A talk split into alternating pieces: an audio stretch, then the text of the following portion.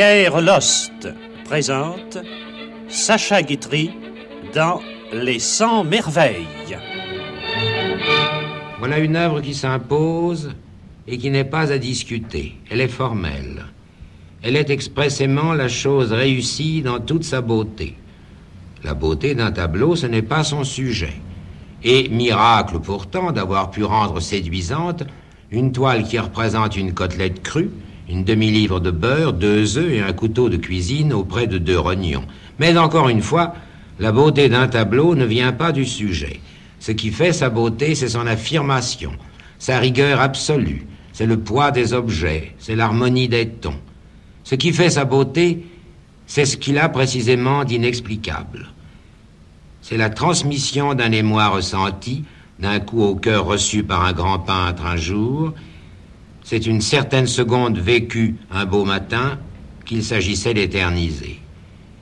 Et ce que cette toile a de miraculeux, c'est sa somptuosité et sa distinction, en dépit d'un sujet d'une extrême bassesse. Et pour tout dire enfin, c'est la preuve éclatante que le génie d'un peintre ennoblit toute chose. Or, ce tableau, si mes souvenirs sont fidèles, doit dater de 1889, c'est-à-dire de l'époque où Monet n'avait pas encore vendu une toile de lui plus de 100 francs. Cette précision, je la tiens de lui-même. Et cette date, 1889, que j'ai citée, me remet en mémoire une anecdote inséparable de l'histoire de la peinture au XIXe siècle. À la campagne, un soir où nous parlions, Claude Monet et moi, d'un tas de gens, d'un tas de choses, librement, le nom de Bonnat fut prononcé. Bonnat fut le peintre officiel le plus célèbre de son temps. Grand croix de la Légion d'honneur, membre de l'Institut, président de la Nationale, il avait tout, il était tout. Mais peut-être en peinture manquait-il de connaissances.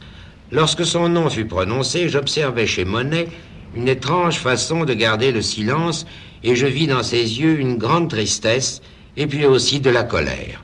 Une vieille colère que j'avais réveillée, oh, bien innocemment, et j'en étais navré. Il s'en est rendu compte et c'est affectueusement qu'il m'a dit Je vous expliquerai demain pourquoi je n'aime pas ce monsieur. Je vous le dirai moi-même en fin d'émission.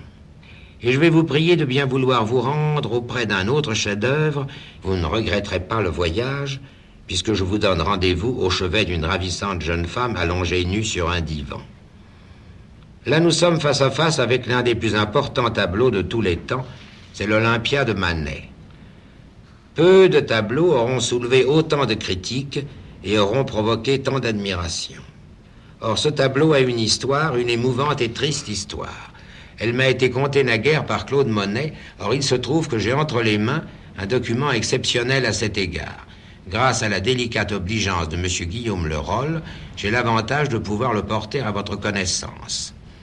Peinte en 1865, l'Olympia fut repoussée par le jury de 1866, ainsi que toutes les autres toiles de Manet.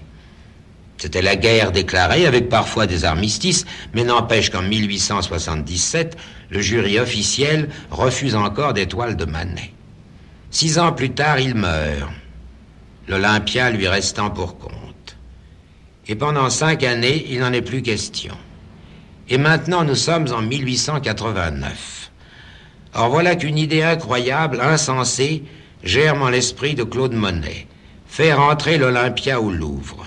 Oui, au musée du Louvre. Et qu'elle soit offerte à la France par un groupe d'admirateurs anonymes. Alors Monet fait une lettre et il l'envoie à 10, à 20, à 100 personnes, et cette lettre la voici. Giverny par Vernon Heure, le 20 mai 89. Monsieur, je m'occupe d'une souscription que nous faisons entre amis et admirateurs de Manet pour acheter son Olympia et l'offrir au Louvre. C'est le plus bel hommage que nous puissions rendre à sa mémoire et c'est en même temps une façon directe de venir en aide à sa veuve à laquelle ce tableau appartient. J'ai pensé que vous seriez heureux de vous associer à cette manifestation artistique et serais flatté de vous compter parmi nous. Je viens donc vous prier de me répondre le plus tôt possible en me disant pour quelle somme je dois vous inscrire. Dans l'espoir d'une réponse favorable, agréez, je vous prie, l'expression de mes sentiments distingués, signé Claude Monet. La lettre est belle, elle est sans phrase, et je pense qu'il ne vous sera pas indifférent maintenant de connaître les noms de quelques-uns des souscripteurs et de savoir quelle somme ils avaient envoyé.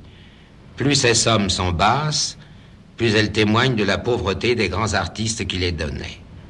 Claude Monet, 1000 francs. Fantin Latour, 100 francs. Monsieur Degas, 100 francs. Mallarmé, 25 francs. Huysmans, 25 francs.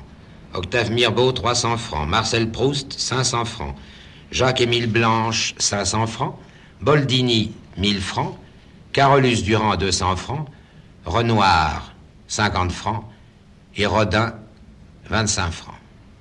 Et voilà la raison pour laquelle un cartouche fixé dans le haut du cadre de l'Olympia porte ces mots don d'une société d'amateurs et d'artistes.